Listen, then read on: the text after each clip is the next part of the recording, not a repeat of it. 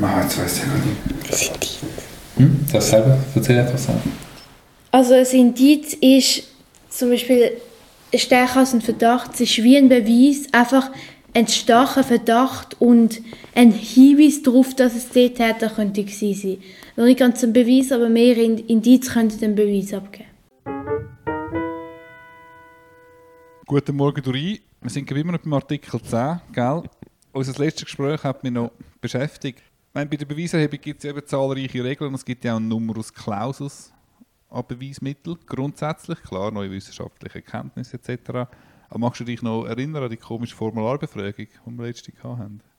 Ja, der Sachbearbeiter war sehr äh, Corona-kreativ. Genau, also das war ja dort, gewesen, wo man einem potenziellen Zeugen einfach ein Word-Dokument geschickt hat.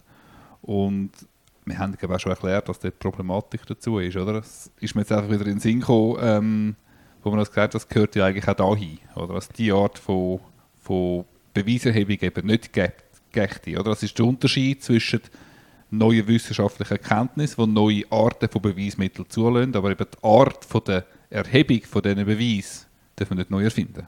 Ja, der Sachbearbeiter war ja generell sehr speziell, gewesen, auch sehr emotional gefärbt in seinen Berichten. Es ist, ist, ich habe ihn als gutes Beispiel, als gutes abschreckendes Beispiel gefunden, wie jemand mit allen Mitteln die ursprüngliche Hypothese versucht zu beweisen. Also der hat sich viel zu sehr auf etwas festgelegt und das unbedingt anbekommen und entsprechend hat er auch Mühe gehabt mit der Aussageverweigerung. Ja, genau. Wir haben ja immer angekündigt, dass unsere Klienten die Aussage verweigern. Äh, wir haben gleich müssen angehen, jedes Mal, und hat die Frage gestellt und nach einer halben Stunde ist man wieder draußen. Das ist jetzt für, auch für den Steuerzahler nicht gerade der Höhepunkt gewesen, denke ich. Also es sind viele Leerläufe, die er ja, ja, hat. Was mich dann mehr so ein bisschen gewundert hat, seine E-Mails, wo er sagt, ja, selbstverständlich ist es recht, dass Ihr Klient die Aussage verweigert, aber, aber, aber. Und die Betonung, aber er könnte das natürlich akzeptieren, aber die Art, wie er es geschrieben hat, das ist so verräterisch gewesen. Aber du, Themawechsel, wir sind da schon wieder irgendwo. Äh, wenn, wenn du vorher dich über die Formularbefragung aufregst, was ist denn deine Meinung zum Lügendetektor? Äh, jetzt kommst du schon mit Lügendetektor. Was ist. Was hat das damit zu tun? Nein, also, einfach. Das ist, ist, ja gar nicht erlaubt, oder? Ja, eben. Nein, ich sage nur, das ist ja, wenn man. Eben, wenn ah, du meinst das als so. Puh, muss man so überlegen. Also weißt du noch äh, den Film Basic Instinct? Nein, überhaupt nicht. Nein, Im Ernst nicht? Natürlich. Im Film wird doch suggeriert, dass man den Test beschissen kann. Und ich stelle mir das vor, wie da bei den Scientologen. Ich habe mir dort mal einen Spass gemacht und bin dort reinmarschiert.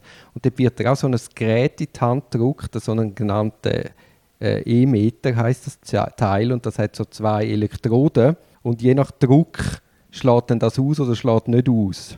Und äh, anhand von dem geht es eigentlich darum, dass deine emotionale Verfassung wollen, wollen erfassen und äh, mit dem arbeiten. Und ich stelle mir ein einen Lügendetektor-Test ähnlich vor. Anyway, auf jeden Fall, weißt du was, ich, ich würde das gerne mal so einen Lügendetektor ausprobieren. Hast, hast du eine Ahnung, wo man das machen kann? Jetzt spontan nicht, aber heutzutage lässt sich alles ergoogeln, es gibt für alles ein Angebot.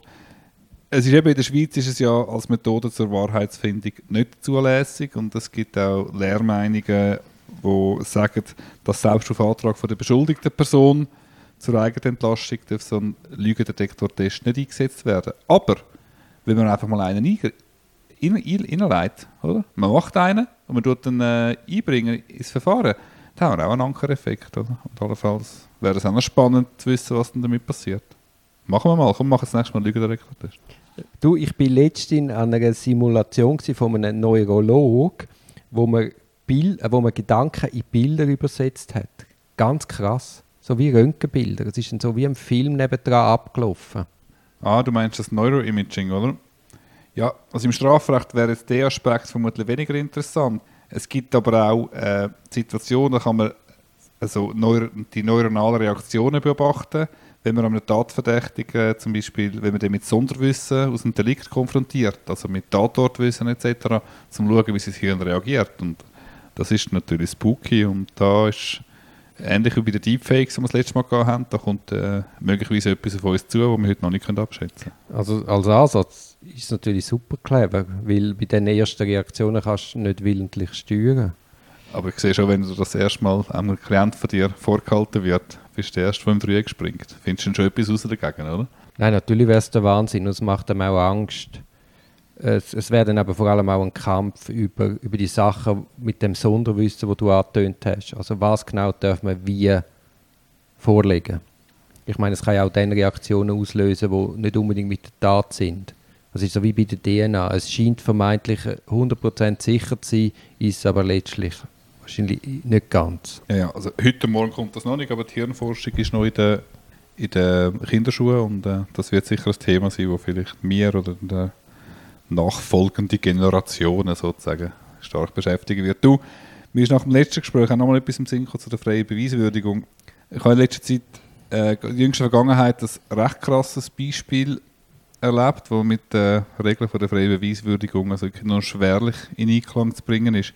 Ein Klient von mir ist vorgeworfen worden, um wahre Angaben gegenüber der Hansegistenbehörde gemacht zu haben. Dann hat es ähm, einen Mitbeschuldigten gegeben, der Aussagen gemacht hat bei der Polizei.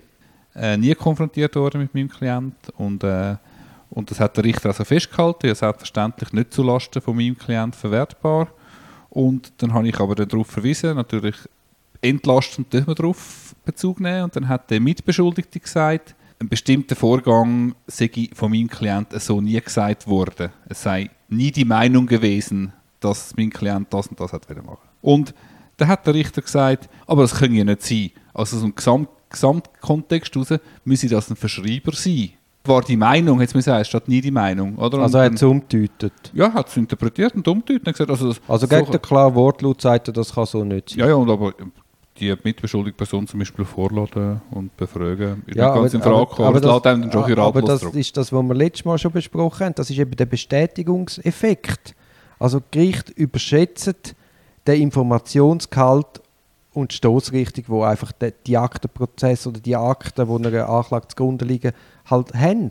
Also der hat sich ein Bild gemacht aufgrund von der Akten und jetzt ist er konfrontiert worden mit einem Beweismittel, wo eben nicht in sein Bild passt hat und anstatt dass es ver zumindest verifiziert oder es halt für gegeben nimmt, passt es derart nicht in sein Bild, dass es einfach gerade noch uminterpretiert. Das ist einfach ein ganz krasser Fall von etwas, wo aber generell immer wieder zu beobachten eben, ist. Aber das ist eben, damit ich nur sagen, so geht natürlich freie Beweiswürdigung nicht. Also man hat schon einen Willkürschutz. Man kann nicht einfach alles annehmen, sondern es muss eben eine, äh, die innere Überzeugung muss sich bilden aufgrund von nachvollziehbaren äußeren Umständen und nicht einfach wieder, wieder am Wortlaut von einem Protokoll etwas anderes anzunehmen, im Rahmen von einem Aktenprozess mit der grossen Angst, uh, müssen wir mal jemanden befragen, außer der Beschuldigte, wie schrecklich, das geht nicht. Ja, ich, darf ich kurz ein bisschen Werbung machen? Der, der Bestätigungseffekt und der Ankereffekt, ich habe in meinem Buch über Dauhaft habe ich dem äh, noch relativ viel Raum gewidmet. Also es, es scheint mir etwas, wo man nicht leichtfertig darüber hinweg kann gehen wie Beweismittel gesammelt werden, mit welcher Stoßrichtung und was das mit der Richter macht, wenn es dann rein auf diesen Akten sich ein vorgefertigtes Bild anfertigt. Und noch schlimmer finde ich es in den Fällen, wo es sogar schon einen Urteilsentwurf gibt vor der Verhandlung. Weil dann hat man sich ja schon relativ stark festgelegt und sich dann nochmal zurückzunehmen und nochmal wirklich unvoreingenommen sich das anzuschauen, ist dann doppelt schwierig.